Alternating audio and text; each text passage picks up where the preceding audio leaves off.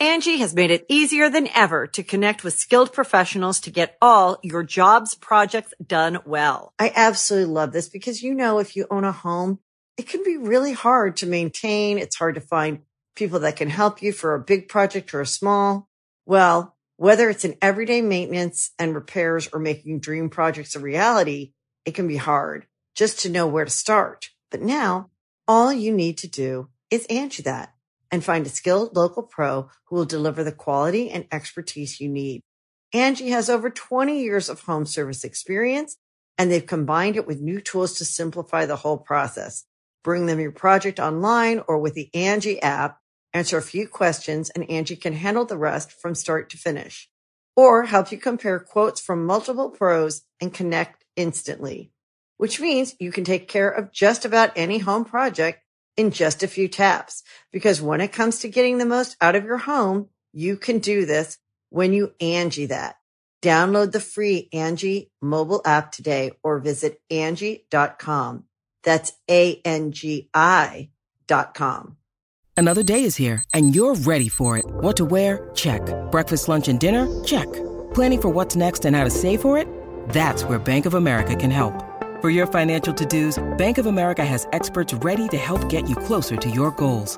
Get started at one of our local financial centers or 24-7 in our mobile banking app. Find a location near you at bankofamerica.com slash talk to us. What would you like the power to do? Mobile banking requires downloading the app and is only available for select devices. Message and data rates may apply. Bank of America and a member FDIC. At Popular Science, we report and write dozens of science and tech stories every week. And while most of the stuff we stumble across makes it into our articles, we also find plenty of weird facts that we just keep around the office. So we figured, why not share those with you? Welcome to the weirdest thing I learned this week from the editors of Popular Science. I'm Rachel Feltman. I'm Jess Boddy. And I'm Charlie McDonnell. Charlie, welcome to the show. Yay! welcome, welcome. That intro really makes me feel like I'm on the squad. That was that was so fun. you are on the squad. Come on. Absolutely. Um, Charlie, thanks so much for coming on the show. Um, listeners, I probably can't talk about like all the stuff I know Charlie for without like really dating myself and um, harkening back to just like a very different uh, time in in my life and my my fandom participation. But Charlie, why don't you tell me about all the cool stuff you're doing now?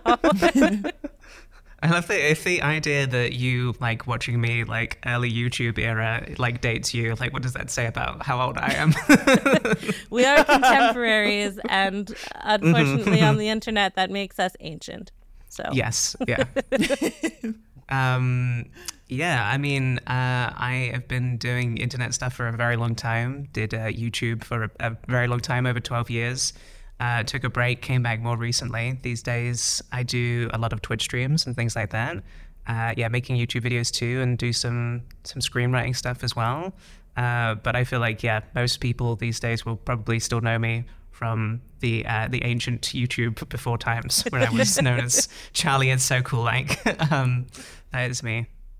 Amazing. Well, we're super psyched to have you on, uh, sharing some some weird stuff. And uh, Jess, happy as always to drag you over to this side of the soundboard. Oh yeah. Uh, I'm back, baby. you never left, literally. true, true. I'm always lurking. Uh, so let's get into it. On the weirdest thing I learned this week, we start by each offering up a little tease about some kind of fact or story that we found in the course of reading, writing, reporting, streaming, etc., and decide which one we just absolutely have to hear more about first. Then, once we've all had time to spin our little science yarns, we reconvene and decide what the weirdest thing we learned this week actually was. Except not really. I decided we don't pick winners anymore, and it's fine. we all win. All win. Uh, Jess, what's your tease? My tease is I'm gonna talk about quicksand. Why? Why was it so popular in movies? Where is it gone? and is it real? Great question. Where has it gone? I can't. I can't wait to hear I know more. it's weird. Uh, Charlie, what's your tease? Oh, okay. My tease is I'm going to talk about um, British people and tea and the funny impact that it has on the uh, UK electrical system. Fascinating. Yo. I love it. All right. Um, my tease is that uh, jellyfish can learn from their mistakes, even though they have no brains, which begs the question: What is my excuse? So, um, where shall we begin? Um, shall I dive in with jellyfish, perhaps? Please. Wonderful. Please. Um, while I was researching this fact, I kept thinking of this quote, and I thought it was from um, Lemony Snicket's book of weird, macabre little quotes, but then it turned out to actually be from Welcome to Night Vale, uh, which I, I think is a there, there's a, a fair intersection of topic there. But uh, anyway, it is there is a thin semantic line separating weird and beautiful, and that line is covered in jellyfish. Um, love that. Very true. So just set the mood there. Um, but before we can talk about how jellyfish learn, we have to talk about the fact that they have no brains. Absolutely none. Head empty. Not even a head, but if they had one, it would be empty. Um, and if you're thinking of like the human brain as the archetype of the brain as a concept, um, you're probably not surprised to hear that jellyfish have brains. It would look pretty freaky if they did. And that's something that I'm thinking about now. Um, That is something I very much like want to see a picture of now Yeah, as well. That sounds like a freaky image I, I want to see for sure. Yeah, that would be, It'd a, be very alien. I yeah, bet. it it feels like a great like B horror movie uh sort of alien creature would be just like a jellyfish with a a brain wobbling around in there. Um Makes me think of Metroid. yeah. Yes. Yeah, 100%. It's like that's like what it would look like Yeah. if it was a jellyfish with a brain. Yeah. Um, but in fact, a brain is really just a cluster of nerve cells that control the body they're in. Um, and exactly what that cluster looks like can vary a lot, especially among invertebrates, most of which have brains, um, but like very small, simple ones. Um, they're often very simple structures that are just called ganglia, uh, but most animals have some kind of centralized nerve structure, aka brain. Um, even if it's like, you know, uh, a leech, which like has like one cluster of nerves in their front and then another one in their butts, and that's those are brains. You know, Butt um, brain? yeah, yeah. So like when somebody talks about like a tentacle or a tail having a brain in it, that's what they mean. As a kid, I always was like, "You telling me, you telling me they got they got a brain just stuck on that tail?" And but what what that refers to is you know a a cluster of nerve cells such that it can be a command center of stuff.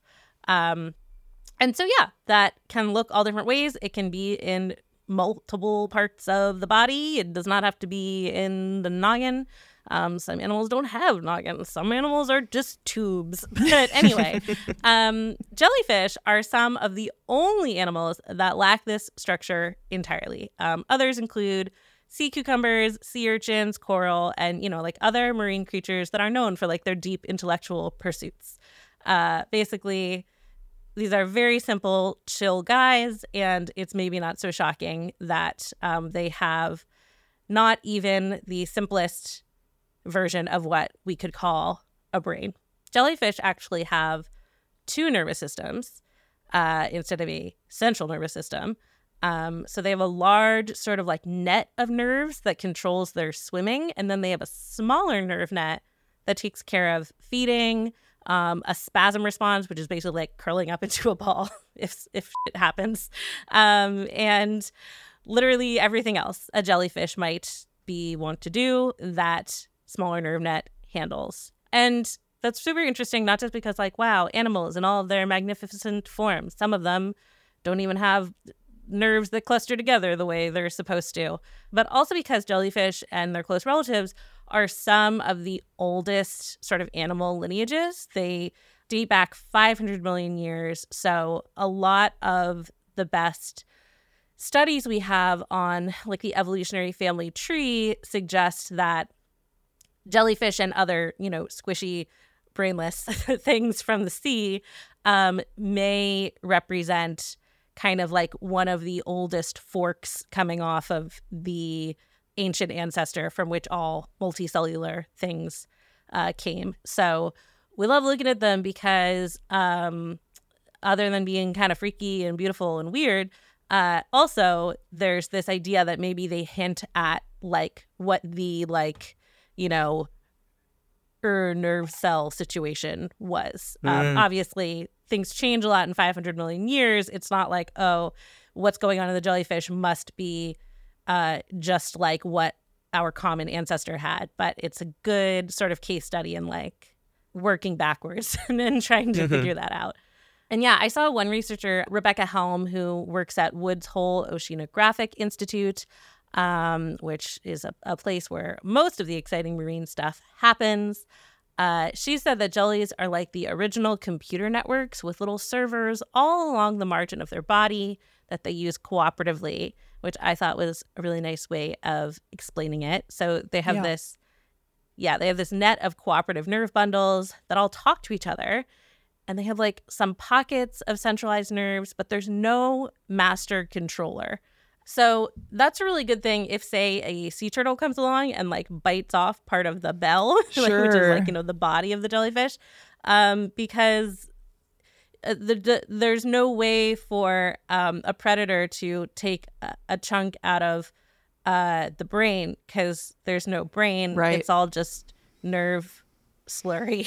so, and goo. yeah. um, yeah, you can really you can get a real chunk taken off of the main part of you, and um, you've just lost a few of your servers, and the other ones can pick up the slack.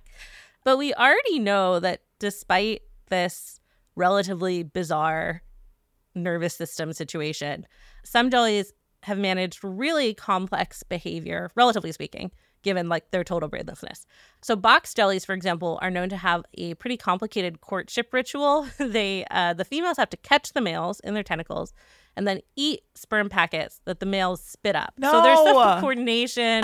There's coordination. There's forethought. I mean, maybe forethought's too strong of a word, Mhm. but like plans have to be executed. You know. Mhm. Um, and some studies even suggest that jellyfish require sleep, which is kind of a an open philosophical question. We've talked about the mysteries of sleep on Weirdest Thing before. Nobody really knows what it's for, but our best guess is that it's like a cleaning or rebooting mechanism for the brain. Um, but when researchers are studying sleep because it's so poorly understood, it's one of those things where it's like one of the questions for them to ask is like what is the the lowest common denominator of sleep like what what is the core of like what we mean when we say something is sleeping Mhm. and uh how many aspects of it that we think are crucial to sleep like can be stripped away and it's still like the same fundamental mechanism happening um Well, you so need a pillow were and you need Yeah. a, duvet. Yeah. And if if the jellyfish don't have those, then they're not sleeping, right? yeah, exactly, exactly. Um, so the researchers knew that the jellyfish had some like circadian rhythm patterns, and they were really interested in seeing like, can we demonstrate that they are snoozing in a way that we can comprehend? And a- study said we think yes, and some other people were like, we think no, but it's ongoing.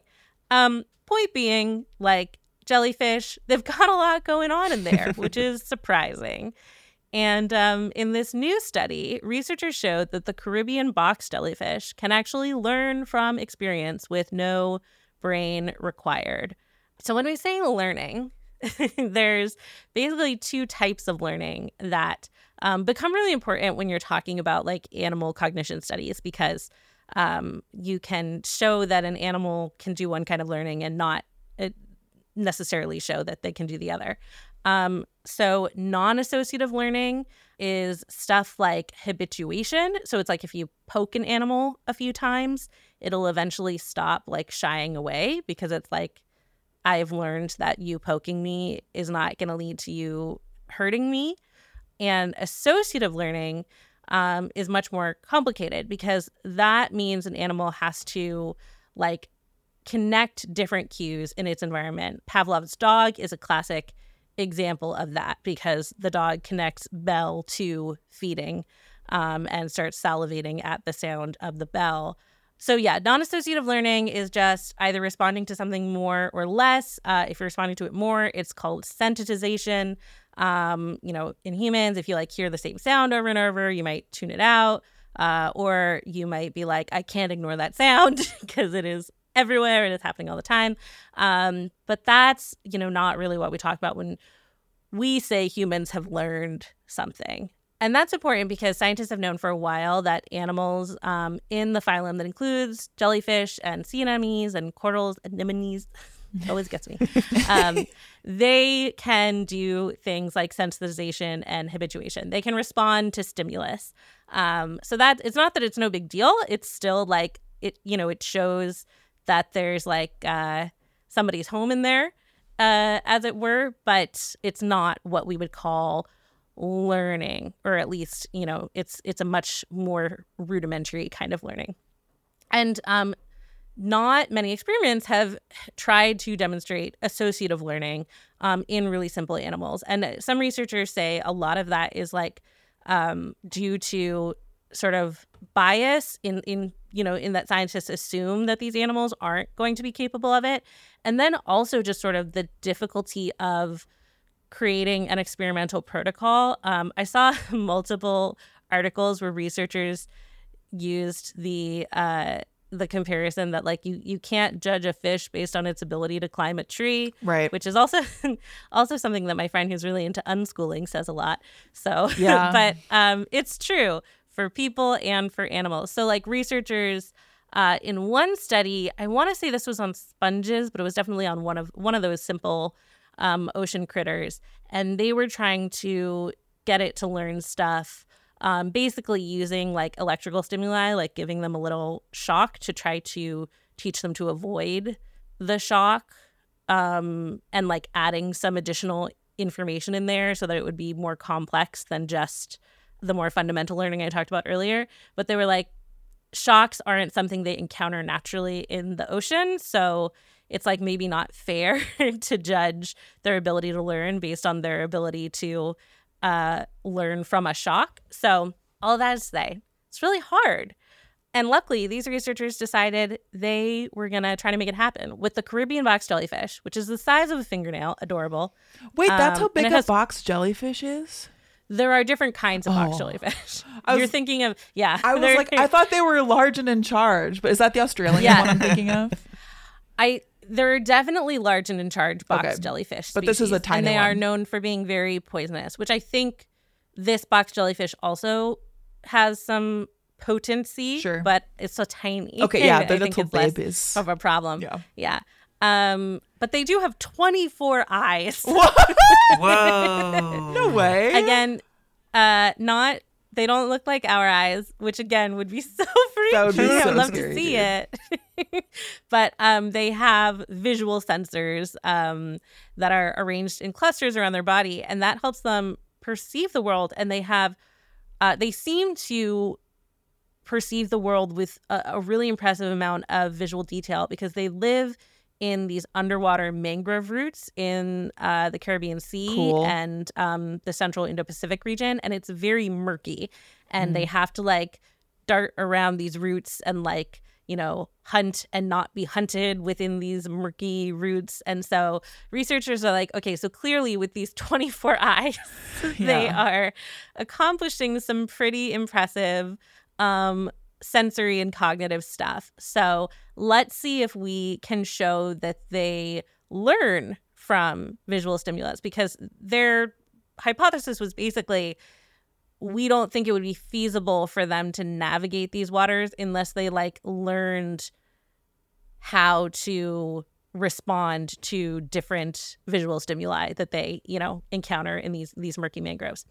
And so they designed an experiment um, that also they again they were trying to make this like using skills that would make sense for this jellyfish to have and to use for learning. So they know that these jellyfish have an instinct to protect their bell because it's like the the bulk of them. And they also know that they navigate these really cloudy murky waters.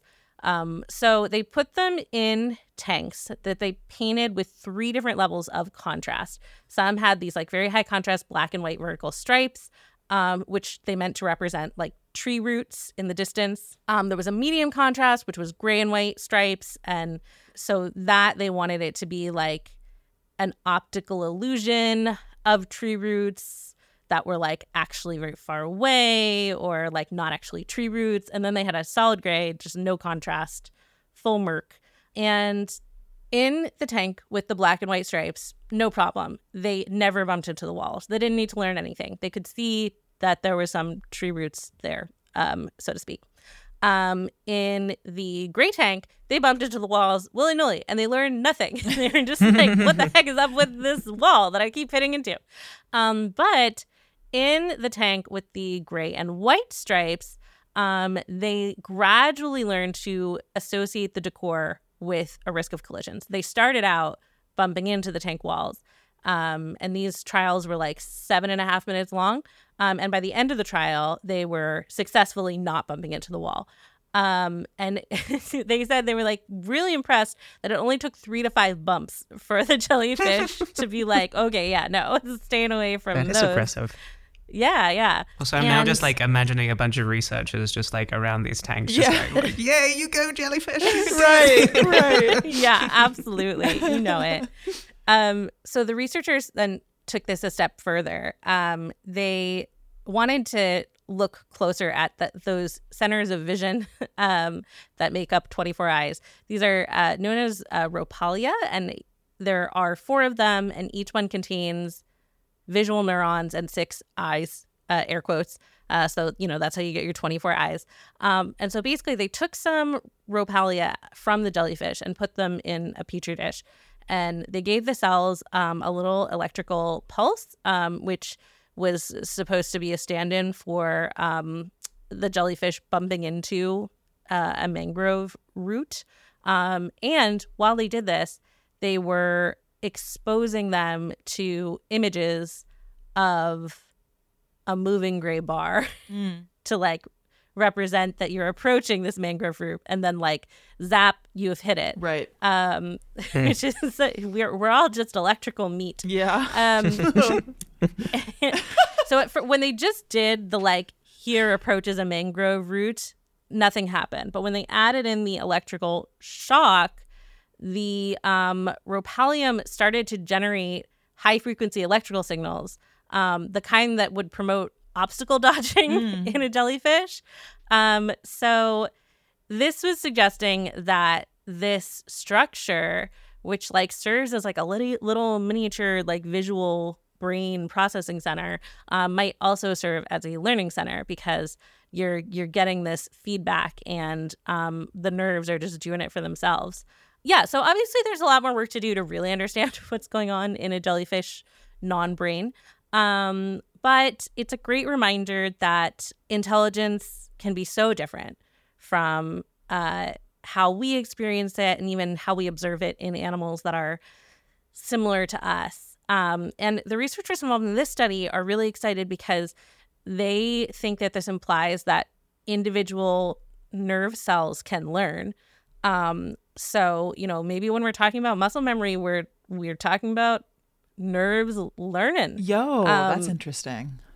Yeah, and it definitely reminded me of um, that time a couple years ago when um, some researchers put brain cells in a dish and taught them to play pong. Oh yeah, I forgot about that. So um, maybe even without our brains, we could learn from our mistakes and learn how to play pong. And isn't that thrilling Poetic. for us? Didn't they do something with slime molds once? Like, didn't they teach them how to fear or something? I so slime molds. I almost looked up stuff about slime molds to add to this Yeah. because you're right. It's so it feels so similar. Um, slime molds are able to like find their way around obstacles Right. and like remember places they don't want to go. That's right. That's like if you put thinking of. something nasty there, they'll be like, we. We have sung of this for generations of slime molds, and we dare not go to this place. Yeah. that's how I imagine it works. Totally. Because Um, they're so weird. They're like single cells, but like one thing, right? Yeah, yeah, they're they're they're one very smart cell. Yeah. So yeah, I think um, we're uh, I'm actually uh, I think my next book is gonna be about intelligence. That's right. Um, heard it heard it here first. Yo. No, you haven't. I've been working on it for a long time. say. Uh, I, I personally heard it here first. Yeah, thank you. Yeah. yeah. um, and uh, uh, yeah, I, I love thinking about just all of the ways that uh, brains and nerve cells can be so different from um, the way we think of them as working. And, and like when we talk about animal intelligence, when we talk about alien intelligence, it's like we really have to go back and and kind of fix so much bias we've baked in about just like what it even means to learn and to think. So, yeah, if uh, listeners, if you want to keep up on um, my project about intelligence and whatever it might become, you can now follow me on Patreon. Huge. So, Hell yeah. check me out there. Woo. You'll find me just by searching my name. So easy. that's that's the secret. yeah. Great. Plug done. Nice. All right, we're going to take a quick break and then we'll be back with more facts.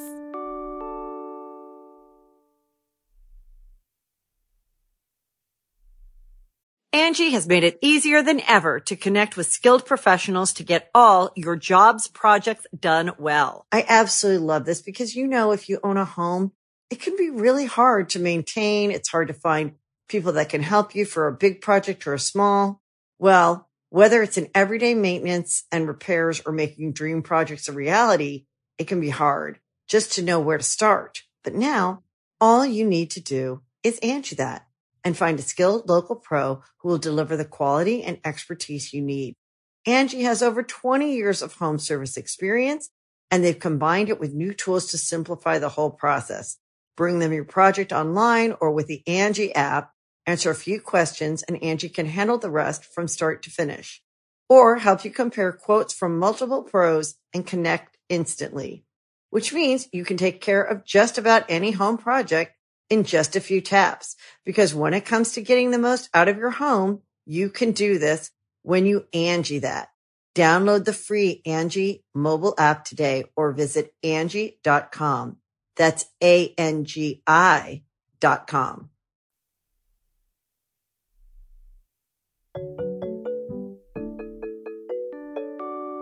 Okay, we're back. And um, Jess, why don't you draw us in and hold us Oh, there? That was nice. Uh, that with was some that was great. quicksand. Thank you. Yeah. Thank you.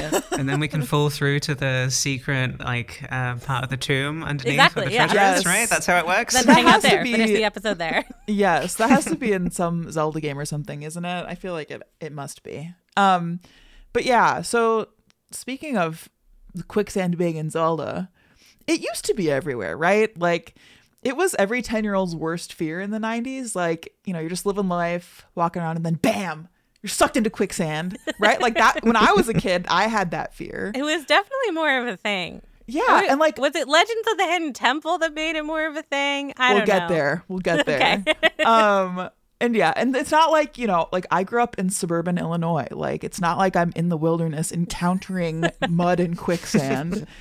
But um and you know, there's all the myths and the classic instructions of like don't move, the more you move, the faster you'll sink. Um and f- personally for me, I feel like I had this fear because of like the Princess Bride in 1987, like that, you know, I've talked about Fire Swamp on here before, and in that fire swamp there is also the quicksand that just like sucks you right in. Um and as I was researching quicksand, it's also in 1984's Neverending Story. Um it's in many of the older Mario games, but not as much today. Also, apparently, it was in at least three episodes of the soap opera Days of Our Lives.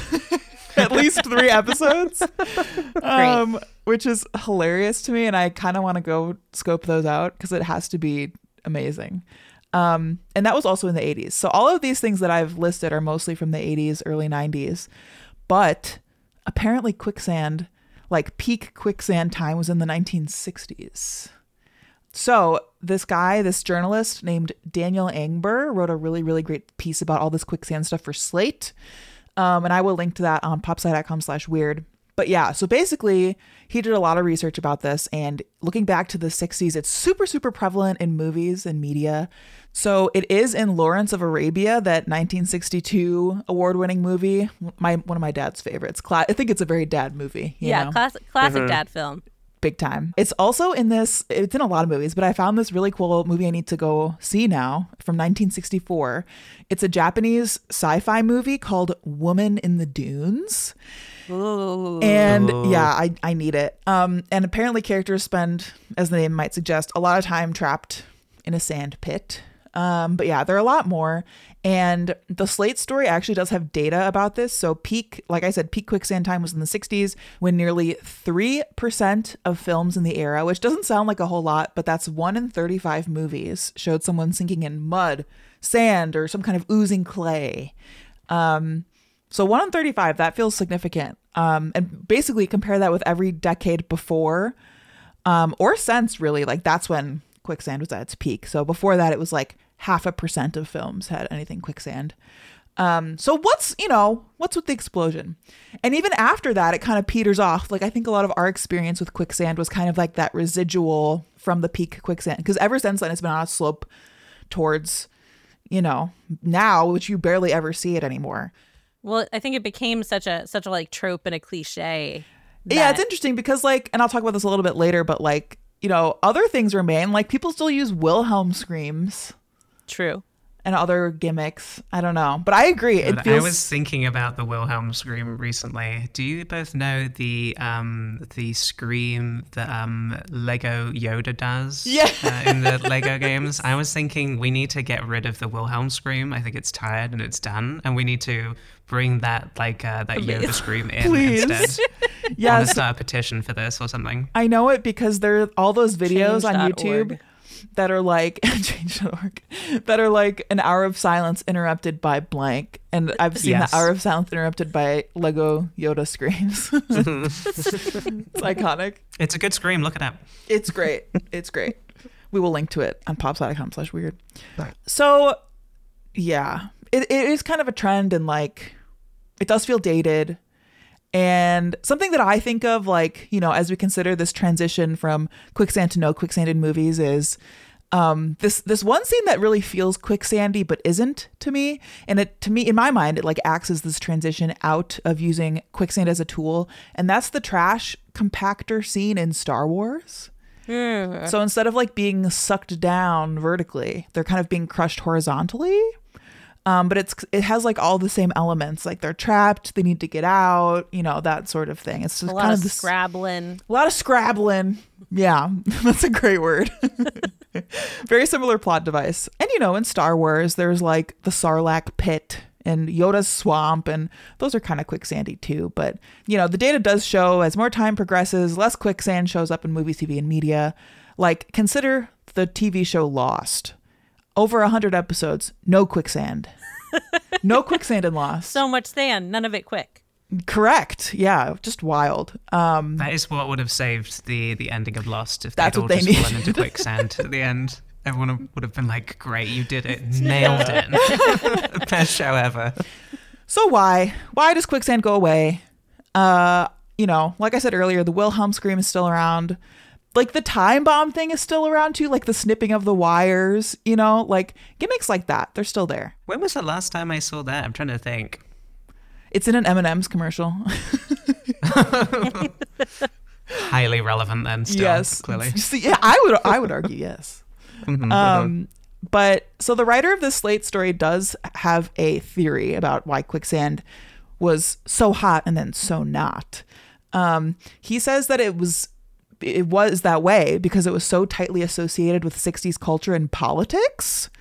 So apparently there was reportedly some kind of quicksand in Vietnam during the war.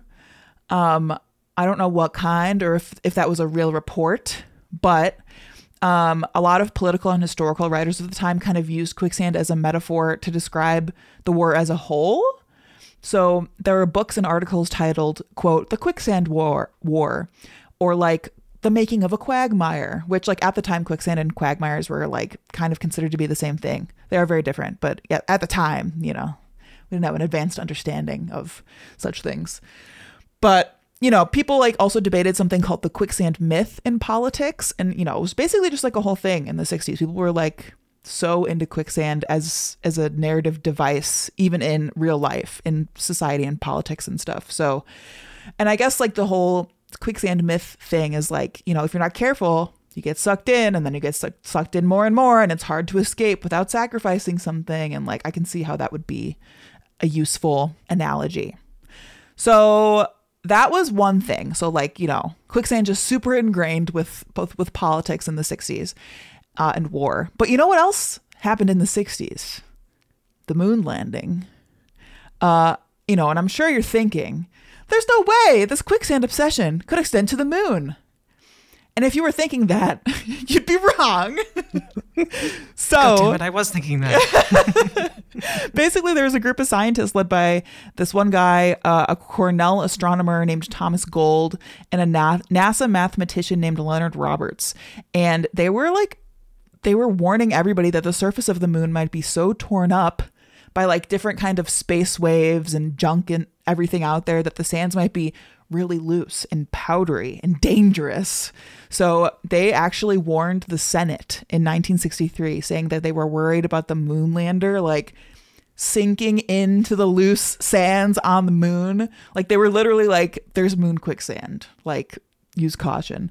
That's not a real thing, by the way. But moon dust is like really nasty. It, For like, sure. It's very sharp. So it would be really bad if it also was quicksandy, but It would be it's not. a nightmare. I know. I remember. I think it was Sarah Chodosh who did a segment on like being allergic to the moon dust. Yeah, yeah, Yeah, it's nasty. it's happened. But Moon Quicksand actually was in a movie. after they were so like, you know, after they warned the Senate about the Moon Quicksand, they put like Hollywood put it in a movie. And it is the film 12 to the Moon, which is from 1960 and an astronaut gets sucked right down into the lunar quicksand. So basically, we aren't. It isn't really clear whether like we first got obsessed with it in the movies and then everybody kind of started applying it as a metaphor to real life stuff, or if like stuff like the war and like real life stuff made us obsessed with quicksand and put it into movies. Um, it seems like kind of a positive feedback loop. You know what I mean? Fueling each other. We may never really know the truth um, behind the origin, but whatever, whatever you know, whatever the reason, quicksand was hot in the 60s and as 60s culture kind of became less trendy the 70s and 80s took over quicksand supposedly faded away as a metaphor and a hollywood storytelling device. So that's probably why it was so hot and then not in theory. But here's the question. The quicksand that they told stories about in vietnam and the one shown in movies is it real you know would it act like that would it really just suck you all the way down above your head you know what i mean uh, and if you struggle, does it suck you down faster? Like, is there truth to that? Well, I'm happy to report that in 2004, the Mythbusters looked. To- they took a look. You know. uh, so if They you're went to the unfamiliar, yeah, right. Oh, I wish. I wish. um, so Adam and Jamie, you know, if you're unfamiliar, those were the pro- professional debunkers. Um, they took on this idea of killer quicksand. You know, can people really get sucked into this sand and water mixture and you know, like like like it is in the movies. So they filled this giant container with twenty thousand pounds of very very fine sand, and then they turned it into this like slurry by pumping a bunch of water up like through the bottom. Um, and Adam actually gets in, like sacrificing. I'm sure there was safety measures, but you know, he he gets in and he starts to sink, but only up to like his chest, his waist and chest, kind of like where his armpits are. And, you know, at the end, they do their classic debrief. And uh, Adam's like, all right, what's our final verdict on the movie style killer quicksand? And Jamie's like, surprised you even have to ask. It's absolutely busted. No such thing. Um, this is perfect, perfect. Uh, thank you. I didn't even practice. I feel like I'm right there. um, but yeah, you know, if Mythbusters isn't good enough for you, which come on, it's Mythbusters. Uh, there was a nature study published the next year in 2005, you know, not like some random journal. It's the big boy nature journal, whatever. Um, so basically there was this physicist named Daniel Bonn and he collected they called it wild quicksand, which I think is a really funny way to put it, but you know, quicksand occurring naturally. It's from this salt lake in Iran. Um, and they brought it back to his lab in the Netherlands. And basically, what he did is he placed um, different kinds of aluminum beads in the quicksand, and he he based that on like the density of like the human body, basically. Um, so like it was a it, in in his mind it was it was an analogy to how a human might sink. Um, and he basically found the same thing as the MythBusters did: is that a person would uh, only sink up to their armpits. So Interesting. They basically debunked like movie style quicksand. You know, the kind that like it, like think of the Princess Bride where you take one step and then like shoop, you're you're you're down there. But real life quicksand is typically made up of, you know, this particular mixture of sand and clay and salt water and this particular thing about it is when you apply force to it, it kind of liquefies. So it goes from this like solid earth to this gooey liquid really really fast and that that does kind of explain the whole like move more and sink faster myth um, which which does it you know that that can happen but it's not like you're going to go all the way down. So it definitely doesn't sound nearly as scary but wait till you hear this. The plot thickens. So to pull your foot out of quicksand at a rate of one centimeter per second would require the same force needed to lift a medium sized car. Oh, So you're stuck in there. right. Yeah. Mm. Um, and if you're stuck up to your armpits, it's also like the the danger, you know, if you're in wild quicksand, as they say, His like chest compression. definitely part of it. But the other part of it is um, hypothermia, because a lot of like Oh, quicksand is like yeah, in yeah, colder yeah. regions. Um, and depending on the time of year. And then the other scary thing, which actually did happen to somebody, I think, in Alaska, is if you're on a coastline and you're stuck and the tide comes in. I, yeah, it's, Yeah, it's that's very sad. Yeah, very bleak. So to cap all of this off, I just have the story of a guy who got stuck and he does survive. but you know, it, it kind of I'll show you the experience of what it's like to get stuck in wild earthly quicksand. Um, and this guy actually did write a- about his experience for Outside Magazine, so I'll link to that too on popsci.com slash weird. But basically, this was in Utah back in 2011. It was a 25 year old hiker, and he got stuck in quicksand. Um, his name was Rob Tazar, and he was hiking the Dirty Devil River in southeastern Utah. And he was with some other students from this National Outdoor Leadership School. So basically, they were hiking, they were hiking, they were kind of along this riverbank that they wanted to. Um, it's kind of like a cliff and then a river, and they were trying to like traverse, um, trying to find a path like between them, basically. So they found this like receded coastline. He was like, I'll go make sure that it's not like submerged in water to make sure we can walk across it. And about 15 feet from the water, he realized something was up. He went to like turn around 90 degrees to talk to the guy who he was with, and he just sunk immediately to his knees. And the other guy he was with, only one of his feet kind of sank in, so he he was barely stuck. Um, and they struggled for like 15 minutes trying to get out, and then they used um, they had some rope, so they were able to like leverage with some rope. And his buddy, his his friend, was able to get free, but his um his foot came out and the shoe stayed, which is like such a funny image. That feels Hollywood to me. Yeah. Um, so basically, now this is what Rob was wrote in outside. So quote. The struggle to get out had moved mud and led to maybe an inch or two of water around me. When I put my hand in the drink, it went numb after maybe 30 seconds. It was so so it was like it was cold out. It was apparently it was like 65 degrees and I imagine the water was colder. An hour passed. The sun is kind of going behind the canyon wall. It's getting colder. The temp kept dropping and they weren't able to get him out for 13 hours Wow. hypothermia huge concern. So you know medics and emergency emergency services came all that stuff. They were able to like feed him hot meals from this portable stove. So that was huge. They ended up eventually trying to use a helicopter to get him out. So i know. Just like hoisted. Wow. so basically they had it hover above him and he like was like holding on to something attached to the helicopter and then they tried to like lift him up. And so this is what he says quote after the third time and by the third time he means like trying to lift him up the third time uh, i remember telling them it wasn't working. The fourth time i ended up slipping up a little bit as the helicopter went up and it pulled me in a weird way. I felt my back go pop pop pop pop. So he was like let's please stop. Yes. and the pilot was heard over the radio saying like if i try this anymore i'm going to rip this kid in half so they ended up getting him out, not with a helicopter, but like rescuers went out on rafts and dug him out with shovels. Um, and that took 45 minutes, but it did eventually work. And the reason it took so long and why it was so difficult, because remember, he's not in that far. Um, it's, Right. really, it's really just his legs. Um, but they had to be really, really careful to like hold the quicksand and the mud in a certain way that it didn't like flow right back in around him. But yeah, they got him out and they flew him to the hospital, and he had completely lost feeling in his legs. And then he he wrote this quote: "It was Thanksgiving, so I called my parents at 5 a.m. Three days later, my legs regained their feeling, and I joined the group for a 10-day backcountry skiing session in the Grand Tetons." Wow. Some people are just different from me. That's exactly what I thought. so yeah, and like this is not the only quicksand story that's out there. So my final piece of piece of advice for y'all: what to do if you're stuck.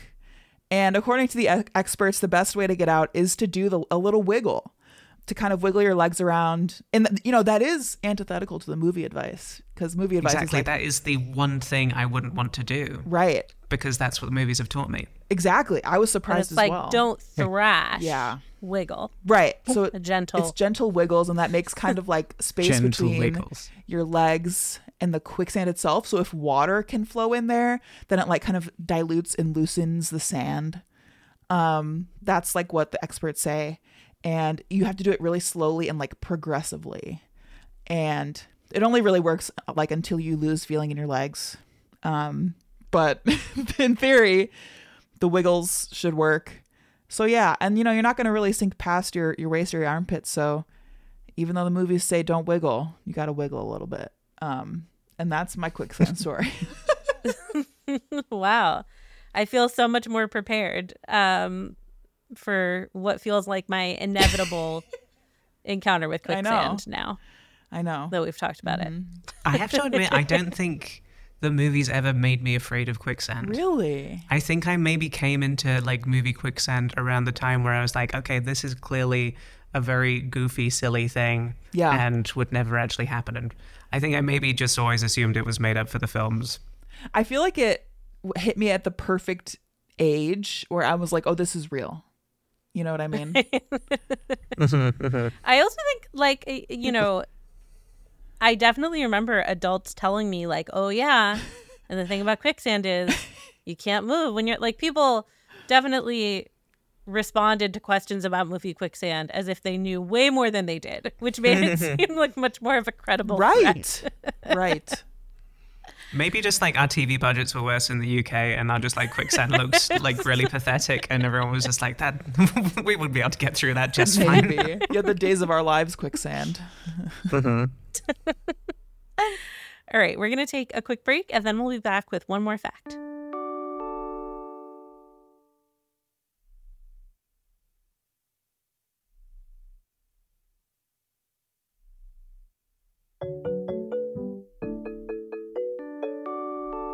Okay, we're back and uh it is it's tea time. Tea time. It, it is tea time. yeah, um, I want to talk about um, tea and yeah, British infrastructure, if that's okay with you both. this is um, Always. One of my um, my favorite facts about um, one of the odd ways that the United Kingdom works. Um, I did want to ask you both: Are you big tea drinkers, either of you? Okay, I have the perfect thing to say about this, and it's my favorite thing to brag about. Please. So in in undergrad in college, i, I studied in London for a whole semester, um, and I loved it. It was the best. And I I did like a little internship at this um, nursing magazine called Nursing Times. Shout out Nursing Times, and I did a lot of really cool things at that inter- internship, and then everyone was lovely. But my biggest claim to fame is that you know I learned to make a really good cup of tea. Hell and yes. You know, at like the workplace, or at least where I worked, like people would do a tea round, like where you make tea for everybody and then you mm. go give it to everybody. And that was a whole thing. And by the end of the internship, one of my coworkers said, I can't even tell an American made this tea. And that Wow. Wow. I know. You So- really assimilated. That's incredible. I did. So I like I mean, tea. yeah. if you spend if you I spend am- enough time, yeah. Sorry, go on. Oh yeah, does I like tea a fair bit, and my husband actually does not like coffee, so he's a he's a tea guy. So we have We have a lot of teas. Okay. And do you both have electric kettles? Is my question. yes. Yeah. Yes. Okay. But I, do know feel that like, is- people uh, people uh, you know say Americans microwave their water a lot. That is a big thing. Yeah. I, I don't know if you've seen, there's this one TikTok of this like American mum and her kid, and they're like, here's how you make British tea. And they start off by microwaving water Oh, for like no. like 30 seconds and then just like pouring in a ton of milk. And it's it's the worst video ever made. Oh. Um, but yeah. Um, if yeah, just because you spent time in the UK, you would know that that sort of stereotype of like British people drinking an absurd amount of tea is just like a, a very like true to life stereotype. It's so true. Yeah. And I became I like I I loved it. It's I it was great. Yeah, it's very much just like a, any time that you show up in like a British person's home, it will just be a matter of time before you're offered like a cup of tea. Um, and I would say that like at least in my experience, like electric kettles are pr- pretty rare, or it seems more uncommon for them to show up like in uh, North America. Whereas pretty much just like every single household, it would be very surprising to go into a household and not like have them have like an electric kettle. One of the things that I discovered when I moved from the United Kingdom to Canada is I got an electric kettle and I was like, oh, why is my water taking so long to boil?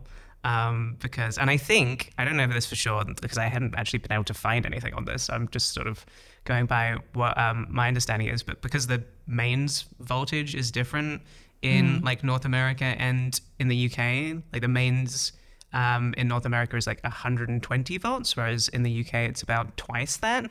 Oh, And wow. so my understanding is that the kettles in the UK will just take more power and therefore will be able to heat up water just faster. That does make sense because I remember speaking of my study abroad trip, people who like brought their curling irons and flat irons for their hair and then like plugged them in and then they got like short circuited and broken. Huge Yes. mistake. Yeah. that is very much a thing. Yeah, for sure. Right. Um, but yeah, so um, one of the sort of like things that has um, there's a certain phenomena in the UK is called TV pickup, which is kind of a combination of the British's British people's love for tea.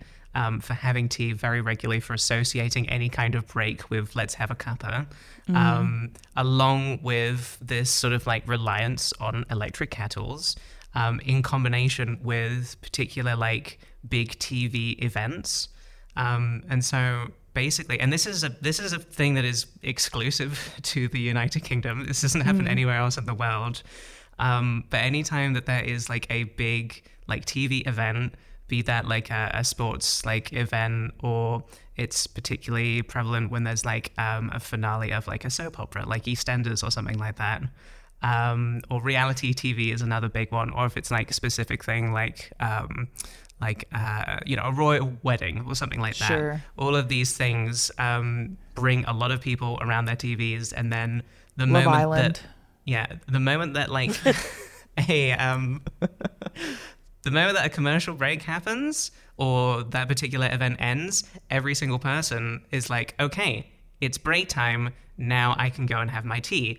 And Right. suddenly, millions of people across the country are all turning on their kettles at the same time. um, and so, this is something that there's actually a specific um, team at the National Grid, which is the, the name of like the country's like electrical system. Um, they're called the National Grid Energy Balancing Team. And so what they Wow. do is that they track um, when events like this might happen so that they can um, make sure extra energy is pumped into the grid at these specific moments so that to compensate basically for all of these people making tea at the same time. It's not it's not just tea obviously. It's like um, other things associated like with it like um, you know opening your fridge or something like that. All of these sort of like other like electrical things but it's all happening kind of in sync. Um, the biggest one that ever happened was during the 1990 World Cup after the semi final. It was England versus West Germany. Um, I don't know how familiar you two are with um, with footy, with, with soccer. um, Uh, yes, my, my husband is actually uh, German and mm, okay. uh, a football fan, so I I'm not actually that familiar, but I I dabble. I stand in the room while it's on. I dabble as I, well, yeah. lightly. I'm pretty much exactly the same, but it's like I think being in England for so long, it's just like impossible not to just pick up knowledge. So it went to penalties basically. So this mm. was like um, because it was a semi-final, they couldn't end it in a draw. Someone had to win, so they went into extra time, and it was still a draw, and they went into penalty shootout. So basically, it was like the match went on as long as it possibly could. Sure. Um, and so there were a lot of people kind of like staying and watching the specific event. Um, and then the moment it ended, there was a 2,800 megawatt demand, which apparently is equivalent to uh, 1.5 uh, million kettles, give or take, all, all going off at the, at the same time. The people were thirsty. Yes. They're So gasping. That's Um, wild. And I say equivalent to kettles as well because every time I've I did a like research into this, anyone from the National Grid would like they would say a number and then they would specifically say this is how many kettles that is because that is like their frame of reference basically. Right. Um, but yeah, there's there's a whole team of people dedicated just to like. I to love like that there's a team. Yeah. yeah they will they will track like uh, specific tv events based on like data over the course of like the last five years so they can like have a comparison and be able to make predictions they will be in direct touch with like tv networks so that they will know like the precise moment that like an episode of eastenders is like supposed to end so that they can compensate for that sometimes they will um like uh i was watching a video where somebody was going through this process and um he was like i'm i'm in touch with like france so i can get some like surplus power from from them to compensate Right. for this moment as well and I actually have a, a yeah a quote here from somebody um, at the um, National Grid Energy Balancing Team um, who said the TV pickup from Deal or No Deal is gobsmackingly high. How sad is that? Oh so, not only are they like forced to watch all of these like shows and pay attention to all of these events, but apparently they don't even necessarily like doing it, which is extra funny to me. That I agree. That's hilarious. Also, sidebar: the deal or no deal, I should say, in the UK is very different to how it is in, in North America. Um, Oh. It's the same general format, but just like aesthetically, while the one in like um uh yeah in the US is like all of these like pretty ladies opening all of the boxes. Totally. Um, in the UK, it's all just regular like members of the public who will eventually go on to like be a contestant. That's more fun, Yeah. I think. I, I think so as well. Yeah. Um, and I don't think it's very sad to whoever that um, quote is from from the, National Grid. I like Yeah. Deal or No Deal a lot. Yeah. Um, personally, yeah. The other thing I discovered as I was doing research into this is um, the specific infrastructure that exists to make sure that they can um, provide energy during these surges.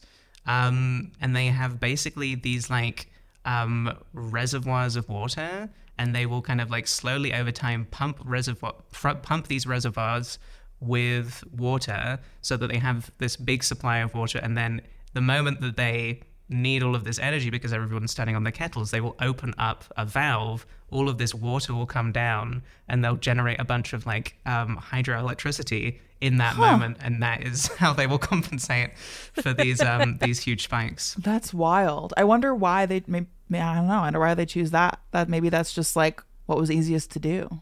And I also wonder like the first time they realized this was happening, like I wonder like did the grid go down? You know what I mean? Like how you know, I I I don't know. Yeah, I don't have any specific information on when they were when this first started occurring Yeah. or anything like that. Um, just that it is just a very regular occurrence now um, in the UK. Although it is slightly less re- uh, like regular now, um, or at least these spikes are less big than they used to be. Sure. And that started first with um, when the UK went from like five terrestrial channels to like digital TV when suddenly there were just like a bunch of other channels to watch. And then again, sort of add to that with like streaming and things like that. There are less of these moments that occur now where, where just like a lot of people are all watching like a specific um, show or event or something like that. Um, and it is worst uh, for sporting events. That apparently is the bad the bad one because that's the one where they don't know when it is going to end or when the thing is going to Right. happen. at least when they're in that- touch with like yeah like it's the finale of love island or whatever they like they Yeah. know to the to the like the dot exactly when that thing is going to end but um, tennis is apparently a particularly bad one because those matches can just go on for yeah. a very very long time and they just have to sit and wait and just be ready for that moment and just Be ready and with that giant tank of water. exactly i was really curious though like how how do you provide that energy all in one go and I like, totally. I guess you just like have a battery with a bunch of energy stored in it, but Right. at the same time, a res- what is a reservoir of water other than a bunch of energy stored in one place? And the moment you open that valve, suddenly you get that energy, right? I guess it's sort of Yeah. the same thing. yeah. Yeah. That's really cool. And- I would love to watch a like split screen of whatever event I'm watching and them being ready to release, release the, the kraken. Kraken. Oh my god! oh, Incredible, Fraser melded incredible. into one. It's true. It's true. It's, it's, it's, I can 100% send you the video that I watched, uh, which was from, uh, it was a clip from an episode of a TV show. I want to say it was called um, like Above Britain or something. Mm. Um, and there is a clip of somebody who was like, I don't know where I'm going to get my energy like from in this moment. Like the BBC told me EastEnders is- was going to end by now, um, but it's still on the air. And then just like watching this like man just like have this like intense focus and panic while hearing like the ending credits music to EastEnders as he's trying to just like scramble to make sure he's going to like have all his power. And he's just like, where's the energy from France? It's just like, "Du- du- du- du- du." um, it's pretty, it's pretty awesome. So I should send that to you if you want to link to it. Please. yeah, I definitely want to see that. Yeah. Um, wow, I love that so much, and it makes me kind of um, it. There's something kind of sad about it no longer being a thing that everybody is. I is know. watching uh, these big events happen at the same time. Even though, like, you know, it's not that I think that the UK should have been forced to just stick with the five BBC channels for forever and never get digital TV, but we should do more uh, synchronized experiences. I think are that's probably why people like Twitch. Hey. There you go. Speaking of- I think it's the reason that it seemed from what I can I can see, it's like either like yeah, royal wedding events or sports events is the big one. Sports events is the one that I think people are still going to be watching watching live, and no matter what Yeah. the service is, you know, you're still going to want to see that. Yeah. in the US we really just have the Super Bowl. I can't think of anything Oh, yeah. else. um I guess the ball drop. Yeah, people in the UK still really uh, into football, and so yeah, big big football events are still going to be the the big one for sure. Yeah. It's never going away. Well, um I love what a range of weird stuff we had today. Truly. Um such an assortment. Charlie, thank you so much for coming on. It was so great to have you. Thank you so much for having me. Thank you for being a great venue for me to share my sort of nerdy British tea infrastructure fact. it's one of my favorite favorite facts. I was trying to rack my brain for what to what to share, and I was like, oh It's yeah, perfect. TV pickup. Yeah, I like that, absolutely sure. perfect. and um, would you remind our listeners uh, where they can find you? Sure. Um, yeah, the best sort of places on the internet to find me are either on YouTube. Um, I'm just youtube.com forward slash Charlie. Uh, someone at YouTube was nice enough to give me that redirect a long time ago. Nice. That's amazing. Um, uh, and then I also do uh, a lot of streams on Twitch too. Um, probably more um, prominent on Twitch these days, um, and that's twitch.tv forward slash coollike. yeah.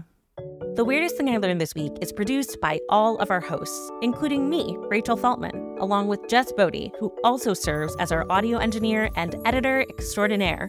Our theme music is by Billy Cadden. Our logo is by Katie Beloff. If you have questions, suggestions, or weird stories to share, tweet us at weirdest underscore thing.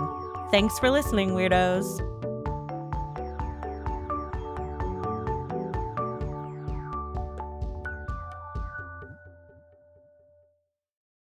Angi has made it easier than ever to connect with skilled professionals to get all your jobs projects done well. I absolutely love this because, you know, if you own a home, it can be really hard to maintain. It's hard to find people that can help you for a big project or a small. Well, whether it's in everyday maintenance and repairs or making dream projects a reality, it can be hard just to know where to start. But now all you need to do is Angi that and find a skilled local pro who will deliver the quality and expertise you need. Angi has over 20 years of home service experience and they've combined it with new tools to simplify the whole process. Bring them your project online or with the Angi app, answer a few questions and Angi can handle the rest from start to finish or help you compare quotes from multiple pros and connect instantly, which means you can take care of just about any home project in just a few taps. Because when it comes to getting the most out of your home, you can do this when you Angi that. Download the free Angi mobile app today or visit Angi.com. That's A-N-G-I dot com.